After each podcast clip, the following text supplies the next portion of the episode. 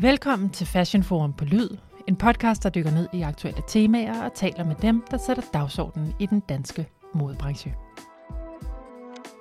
Programmet er sponsoreret af Connected Retail by Zalando, Zalandos digitale løsning til fysiske butikker i Danmark. En sikker og brugervenlig platform, der forbinder din butik med flere tusind danske Zalando-kunder og kan hjælpe med at øge dit online-salg med op mod 60%. Læs mere om Connected Retail by Zalando på connectedretail.dk. I denne uge løber Designfestivalen Three Days of Design igennem København. 3 dage, hvor både lokale og internationale designentusiaster mødes og får mulighed for at komme helt tæt på de danske designbrands og forretninger. Hvor mor og far fra Rødovre møder designeliten fra Milano, samlerne og de hippe unge, der vil have det hele med. Også festen omkring.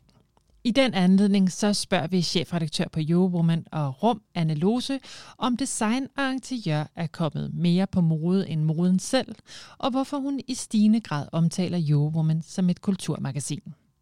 Og så har vi Helle Mardahl med os i studiet, der fortæller om sin udvikling fra modedesigner over billedkunstner til i dag, hvor hun har stor succes med sine ekstravagante designobjekter i glas. Helle Mardahl, velkommen til dig. Tak. Helle, du er jo i dag designer og grundlægger af firmaet, der lyder det samme navn som dig selv, nemlig Helle Mardahl, hvor du primært producerer brugsobjekter, alt muligt faktisk, i glas. Men du er jo egentlig uddannet modedesigner fra Central Saint Martins i London. Hvad tiltræk dig i første omgang ved moden? Altså, jeg har altid været kreativ, og jeg har altid godt kunne lide, at det gik lidt hurtigt. Og været meget sådan besat af kroppen og formerne, tegnet meget, ansigter. Så på en eller anden måde var det sådan meget sådan lige ud, at jeg gik den vej, faktisk. Mm. Men det var mere det skulpturelle og mennesket i det hele taget, der betagede mig. Så det at klæde kroppen på var faktisk det. Ja, og gøre den lidt mærkelig også. Ja, fordi det tøj, du lavede lige da du kom ud, 2001, var jo meget skulpturelt, og jo faktisk også måske lidt forud for sin tid. Ja. Men Helle, hvornår fandt du ud af, at du skulle slippe moden og bevæge dig over i et, måske kan man sige, friere og mere kunstnerisk felt? Det var nok, da jeg ikke kunne låne flere penge i banken.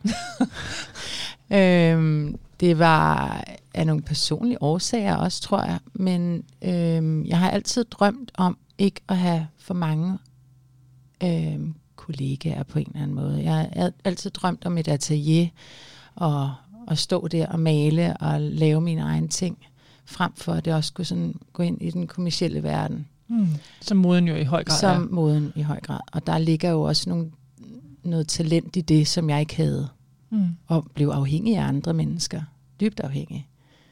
Og ingen penge have. Men er totalt bundkreativ. Så det er jo også sådan, jeg tror, at det var jo meget sådan automatisk. Og så lavede jeg også en masse ved siden af, som ikke kun handlede om moden, ikke? Illustrerede meget og dekorerede og sådan nogle forskellige ting. Jeg arbejdede 24/7. Og det kan man heller ikke blive ved med. Da du slap moden og begyndte i stedet for at koncentrere dig om at lave udstillinger, kan du prøve at beskrive, hvad var det for en kunst, der kom ud af dine hænder der? Det var meget mennesket og identiteten, og måske også lidt provokation inden for den kommercielle verden af moden. Jeg elskede det abnormal med mennesket, stilmæssigt, udtryksmæssigt. Jeg elskede at tegne dem. Der kom formgivningen ind, som jeg fik lov til at være lidt mere skør i tegninger og i udtrykket med menneskets karakter. Jeg elskede mennesket i det hele taget. Hvordan jeg kunne ligesom udtrykke det. Og så i det kom der meget illustreret arbejde ud af det. Mm. Og mode, print, alt. Alt kunne komme ned på i multimedia-style. Jeg kan faktisk også, du lavede scenografi til Stine Goyas første show, tror jeg nærmest. Ja, det var det. Ja. Ja, herhjemme i hvert fald. Ja, 2006, tror jeg det var. Ja. Ja. Ja. Men man kan sige, du bevæger, udover at det er en specifik opgave, når man så skal lave scenografi, men så kan man sige, at du bevæger dig egentlig væk fra den funktionalitet, som moden har, til noget, der ikke behøver at have en bestemt funktion. Og nu har du sådan set bevæget dig tilbage til noget, der har en specifik funktion, funktionalitet. For i dag, der vil mange jo kende navnet Helle Mardahl for glas, som på egentlig mange måder har et enkelt udtryk, men jo også bare er super ekstravagant i forhold til, hvad vi ellers ser, der kommer ud af det skandinaviske designsprog.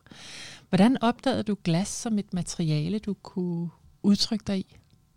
Jeg arbejdede i 2009, lavede jeg en udstilling, med en, hvor det var et stort akvarie, og der søgte jeg et glaspuster at arbejde med, for det skulle fyldes op med en masse glas. Og der var det ligesom for mig at komme ind i den der candy store, og blev så betaget af duften, miljøet, glasset, i det hele taget, det der uforudsigelige glas kan gøre, og opføre sig på. Men det var jo kun en lille udstilling. Og jeg har gået faktisk derefter og så søgt at prøve at mindske mit multimedia billedkunstliv og gå lidt mere ind i et materiale og prøve at få det til at spille.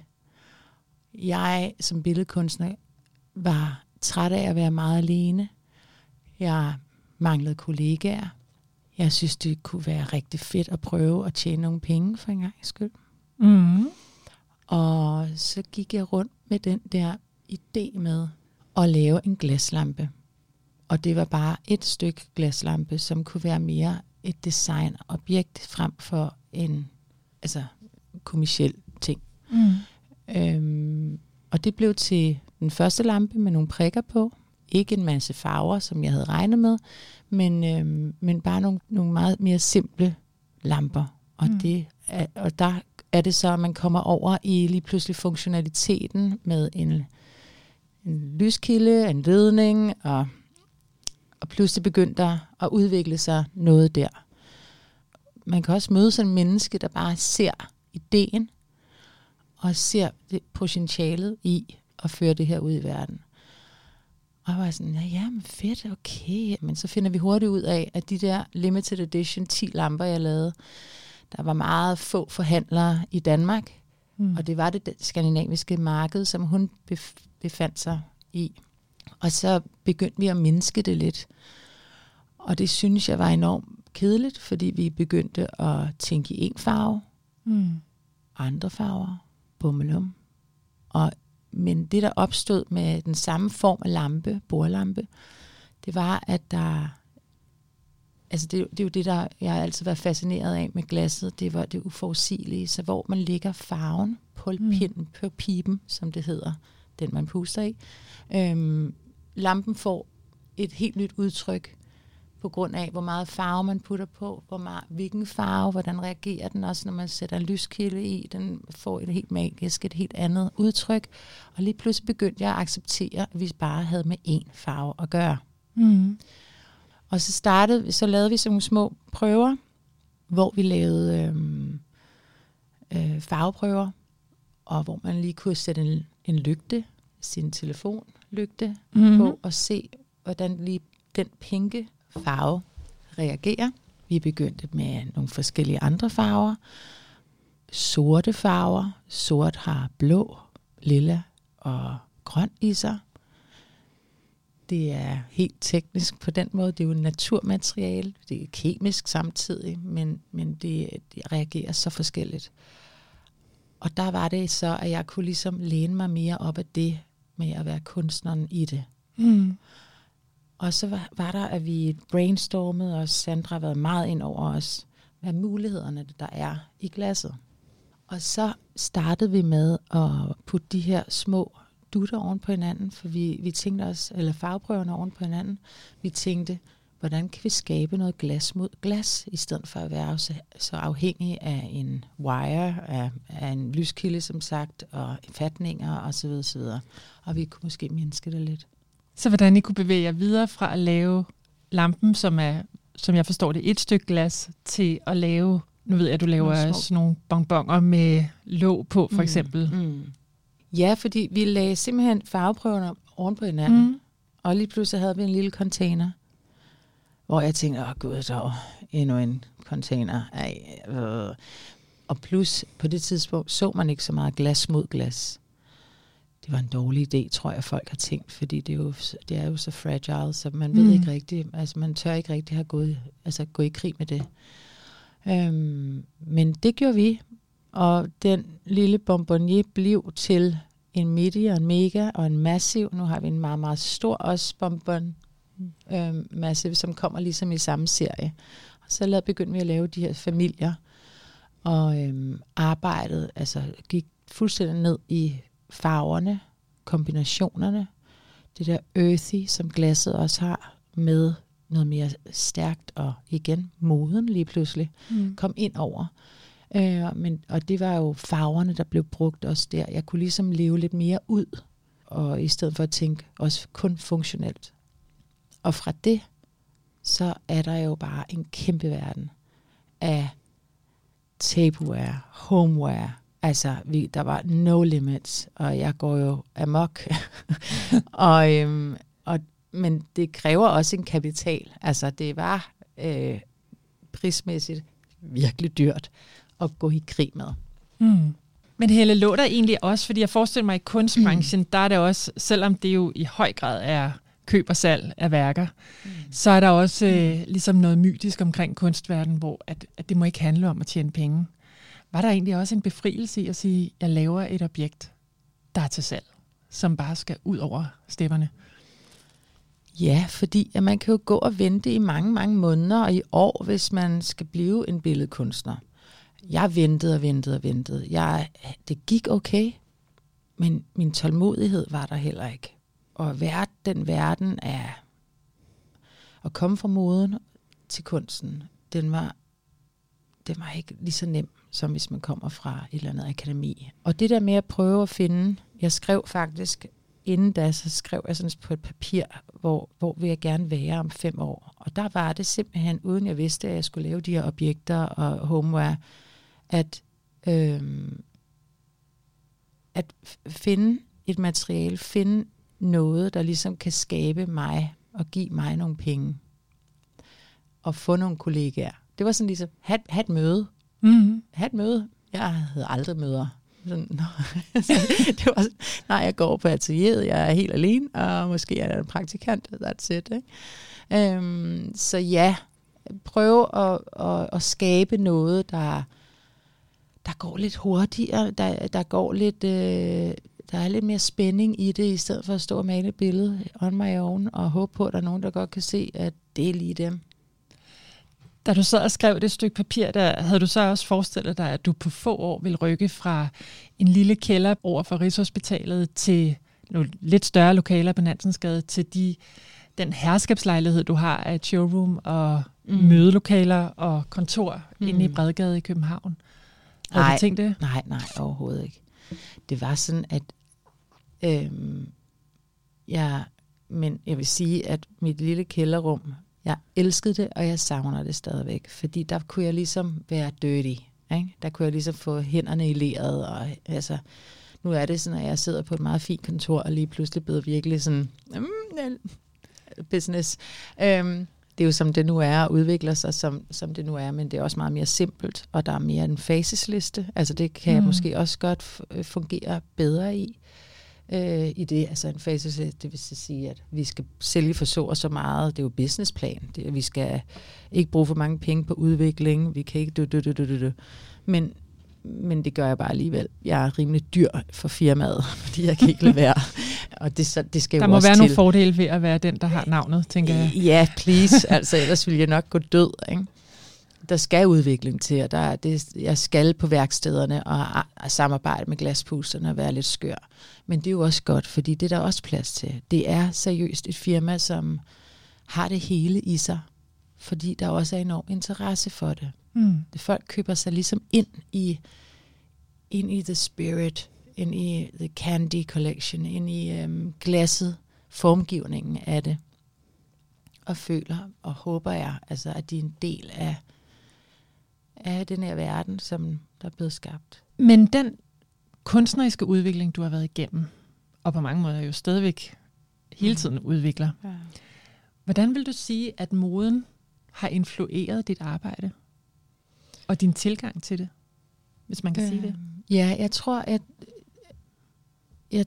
at jeg har været så heldig at finde et materiale, der overhovedet ikke var blevet dyrket på samme måde inden for farver, formgivning, candy, seriously, it looks like candy, det er lidt sexet. Som min glaspudser sagde, det er som at have sex med glasset.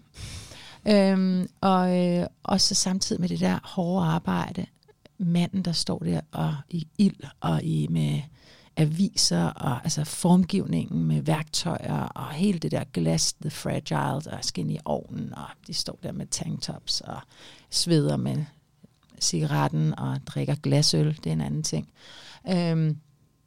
Og så der skaber noget, der og skaber er noget, der er, ja, der er feminint og sensuelt på en måde. Det er lige det. Der er noget ekstremt tilfredsstillende med det glas.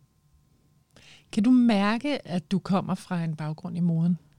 Ja, det tror jeg godt, jeg kan. Og det er jo det der med også at være på forkant. Jeg ville også gerne skabe noget, man ikke har set før. Så jeg var nok sådan ops på det. Underbevidstheden var der ligesom, og førte mig den der vej. Og jeg tror også, altså fra papiret, jeg skrev på, at jeg har været meget fokuseret på min journey derhen til, med hvem kan hjælpe mig, hvordan kan jeg få det der, og det der, og det der, ud af mit liv. Det tror jeg var altså mit goal på en eller anden måde, uden rigtig at vide, i hvert fald materiale, uden at vide, hvordan man skal gøre det, eller jeg tror, at min mode baggrund har gjort, at jeg er her, fordi at jeg tænker out of the box. Jeg bliver inspireret af mennesket derude, helt sikkert. Hvordan de indretter sig, helt sikkert. Så nogle af de ting, du lærte også fra skolen i London omkring at bygge et brand op, omkring dit tøj eller din kollektion, er måske noget af det, du kan trække med dig videre. Ja, og det er jo de der farver også, som ligesom også bliver trukket videre, tror jeg. Fordi det er jo, altså om man så, det var hot. Altså det var hot, det er, altså det var nyt. Det var, vi fik moden med os, altså i det med, at det var nyt, og det var nyt i glasset. Det var lidt sådan ny mode. Ja. Altså, og så tror jeg også, at den måde, vi iscenesatte det på med vores fotoskydninger, vi bruger enormt mange penge på fotoskydninger, fordi det er meget vigtigt for os. Vi kan godt lide at have det rigtige tøj på. Vi kan godt lide de rigtige smykker. Noget, der inspirerer ud over kun glasset til vieweren derude, ikke? Og mig selv. Altså, jeg går op i det, og jeg synes, det er skide sjovt. Så der er jo, og det får jeg også stimuleret. Altså det er en rimelig all-arounder. Ja. Skæver du til moden, når du leder efter ny inspiration? Nej, ikke på den måde.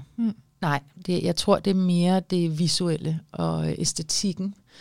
Men det er ikke sådan, at jeg bliver inspireret af moden. Jeg tænker mere på, hvad for et farvet stykke tøj, der vil passe godt ind i den her skydning.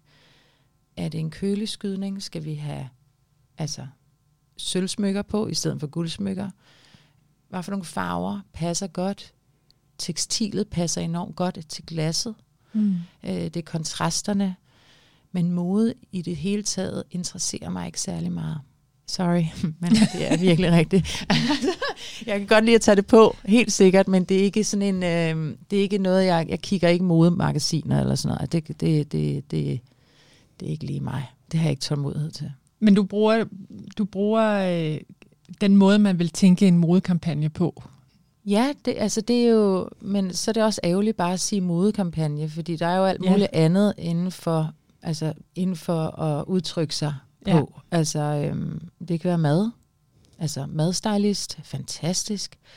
Det kan være grafisk opsætning. Det kan være...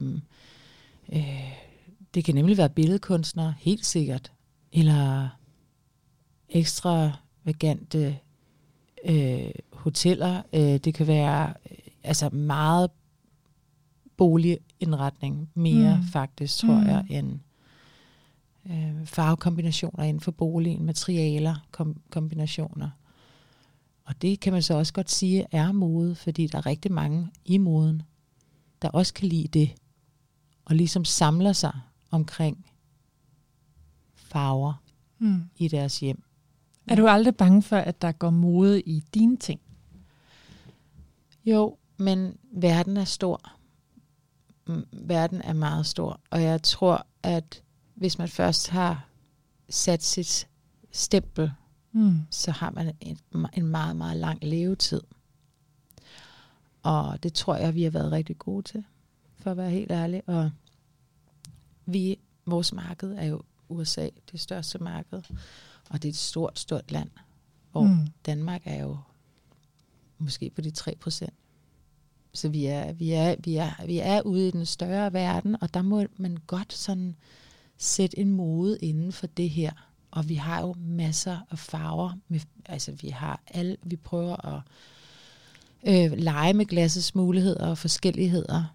Vi laver mange forskellige objects, tableware, og vi udvider hele tiden, synes jeg, og vi udvikler os. Og vi vil meget, meget gerne være et brand, der stadigvæk står om 200 år, og vi kunne gå hen og blive lidt collector pieces-agtige. Helle, når det her program det kommer i luften, så står vi midt i Three Days of Design. Hvad betyder den lokale designfestival for dig og brandet? Vi bor i Danmark. Vi har et kæmpe showroom, som vi har investeret rigtig meget i, som vi var også nødt til at investere i, fordi vi er et dyrt brand. Vi er ekstravagante i vores udtryk, så vi også har været nødt til at skabe det her univers i større rammer. Så det at skabe et univers, skal vi have plads til. Og det betyder noget for os, fordi der er også en deadline inden for Three Days of Design.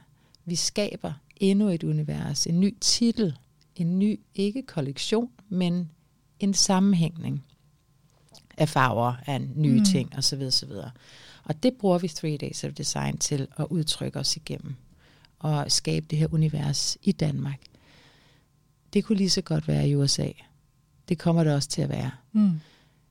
Vi får besøgende. Folk kommer meget også til Danmark for det minimalistiske og hele den der verden og klassikerne og alt det der. Så vores er jo anderledes i forhold til, hvad Danmark er kendt for. Men jeg håber, at det åbner op også for noget, og folk er lidt overrasket over universet, der skabes hos os. Fordi det er så antidansk på en eller anden måde, ikke? Her til sidst, så kunne jeg godt tænke mig at spørge dig, hvis nu du skulle sætte dig med jeg gav dig et stykke papir nu, og du så skulle skrive for de næste 5 år, i forhold til forretningen og firmaet Helle Mardahl. Hvad kommer der så til at stå der? Vi har udvidet os, vi har flyttet os, vores showrooms er bredere uden for Danmark. Jeg ser samarbejder med nogle lækre brands derude. Det håber jeg i hvert fald, vi når derhen. Det kunne være skide sjovt. Vi får mere frihed. Vi kommer også lidt mere ind over kunsten. Det kunne jeg også godt tænke mig, at der bliver plads til. Inden for glaskunsten. Og ja, hvad kan man sige? Men det er jo bare min kreativitet. Den skal jo ikke stoppe i et vinglas, eller det vi faktisk lige kom ud med. Vi har lanceret et vinglas, men den skal ikke stoppe der. men det er jo sjovt. Det er jo også at lave et helt table setting, som vi er i gang med, og det er jo også så sjovt. Det kunne også være sjovt at lave en lille søster til det måske, som det generelle menneske kan have råd til. Det er jo en anden ting. Men lige nu så freaker vi lidt, og det er det, vi også skal basere brandet på. At vi er lidt mærkelige. Og I bliver i glas. Og vi bliver i glas. Det gør vi. Tak skal du have, Helle Mardahl. Tak selv. Anne Lose, chefredaktør på magasinet RUM og Eurowoman. Velkommen til dig. Tak. Anne, du har tidligere fortalt mig, at du i dag opfatter Eurowoman som et kulturmagasin mere end et modemagasin, som det oprindeligt var. Hvornår begyndte det her skifte? Det er jo stadig et modemagasin, det ophører vi jo ikke med at være, men kulturen fylder meget, meget mere, end det gjorde for bare et par år siden. Men skiftet er kommet gradvist, kommet naturligt, men vi skal også huske på, at moden har fundet mange flere naturligvis platforme, særligt også digitale platforme at være på. Så hvis du skal få folk til at gå ud og købe printmagasin, så skal man jo også en gang imellem lige kigge indad og kigge hinanden i øjnene og sige, hvad er det? Printmagasiner er dyre i dag. Hvad er det, som man betaler for? Hvad er det for en kvalitet? For 10 år siden, 15 år siden, kunne man jo fylde magasiner med shoppingsider og guides til den perfekte hvide t-shirt. Det er ikke, fordi man ikke kan gøre det mere, men det kan du få gratis så mange andre steder, og du kan få det meget hurtigere i forhold til også aktualitet. Så vi var nødt til også at putte nogle andre ting i magasinet, og derfor var det jo helt naturligt, fordi mange af de her, det er jo også organismer, der passer rigtig godt sammen. Det er måske bare mere åbenlyst, hvor meget egentlig det måske går ind over hinanden en gang imellem. Du kan også bare se Three Days of Design, den design nu, der er i København, nu hvor stor den øde. Det er slet ikke, fordi jeg siger, at den er på størrelse med modeugen, men you never know. Og vi er jo gode til mange ting her i Danmark, så det er jo også naturligt at fejre mange af de her ting. Vi er dygtige til design, vi er dygtige til interiør, vi er dygtige til kunst, og så er vi jo rigtig dygtige til mode. Nu sagde du selv, at den her nye indholdsstrategi var drevet af en personlig interesse, men er det også en generel strømning, du har reageret på? Det her med, at kunst og mode fletter sig mere og mere sammen. Det viste det sig jo så egentlig at være, synes jeg. Nu synes jeg, at jeg ser det mange steder, og det synes jeg er super fedt, at de tingene ikke behøver at blive for opdelt. Der er selvfølgelig også nogen, der engang imellem siger, hvad nu med moden? Men moden vil jo altid være Eurowoman, det er jo det, vi er født i, men jeg synes, det ville være mærkeligt kun at skrive om mode, for det er jo heller ikke sådan, det fungerer. Kan man tale om, at der er et nyt mulighedsfelt, der åbner sig på indholdssiden, når man ikke længere alene definerer sig som et modemagasin? Ja, det kan man sagtens, fordi man bliver jo også et community for kurateret god smag, kan man sige på en eller anden måde. Det er klart, det skal dem, der bliver ved med at købe os, jo så synes, at vi rammer noget og føler sig som en del af det kurateret, lækre univers, vi så præsenterer dem for, og forhåbentlig også overrasker dem, for det tror jeg også er vigtigt. Jeg tror, da vi startede, der var det meget overraskende for mange. Vi har måske også tabt nogen på vejen, men vi har helt sikkert vundet flere, og det var med til os, har været med til os, at du ikke er i tvivl om, at du får noget andet i Eurowoman også. Hvad er det, der er særlig interessant, når man ser, at kunst påvirker mode, og mode påvirker design? Det er jo svært at sige, men jeg ser mange forskellige elementer i det. For mig er det jo tit historien, der er fortællende, og forskellige sfærer, forskellige personer mødes i samarbejder. Prøv at tænk på, hvor mange kunst-mode-samarbejder vi også har set, altså både worldwide, men også i Danmark, når en Mads Nørgaard går sammen med Pipilotti Rist, for eksempel op på Louisiana. Altså, der kommer jo så mange nye ting, nye idéer, og det er jo også det, vi i den kreative branche skal leve af. Og det synes jeg er super spændende. Det er også det ved kunsten. For mig er det også noget med, at jeg lige glemmer tid, sted, og der er noget med nogle drømme, og noget med en følelse, jeg får i kroppen. Men så er der også rigtig meget visuelt i det. Og det handler jo stadigvæk om, når du selv er printmagasin, at være stærk visuelt. Og der er jo også bare nogle andre muligheder, når man går i samarbejde med design og kunst og interiør. Nu sagde du selv, at man ikke længere på samme måde kan fylde 15 sider med shoppingguides, men er der også en anden tendens? Shopper vi simpelthen mindre i dag? Er vi blevet mere interesserede i at investere i kunst eller møbler, som bliver hos os i længere tid? Jeg tror ikke, der er nogen tvivl om, at da vi sad hjemme i de år, hvor vi var ramt af corona, der var der rigtig mange, der begyndte at kigge rundt omkring i det og tænke, at de lige måske skulle have fikset nogle ting op, og gav egentlig god mening at investere lidt mere i deres hjem. Der man så også et kæmpe boom i designbranchen. Der blev solgt rigtig mange møbler, og der var rigtig mange, der gerne ville gøre noget ved deres hjem. Og den tendens var måske allerede lidt på vej. Folk begyndte at købe mere og mere kunst. Det kunne gallerierne og branchen også mærke herhjemme. Og hele den udvikling, altså man kan heller ikke få det hele. Man kan ikke både bruge mange penge på mode og kunst og interiør. Så jeg tror, vi er blevet bedre til at prioritere. Jeg tror helt sikkert, at forbrugsmønstret har ændret sig, og det kan jo være rigtig godt på mange områder. Nu er du jo også chefredaktør for bolig- og interiørmagasinet RUM, og har derfor også deltaget i møbeludstillingen Salone del Mobile i Milano. Hvordan oplever du der, at mode og interiør, møbler og design influerer hinanden? Der synes jeg også, at der er sket en udvikling.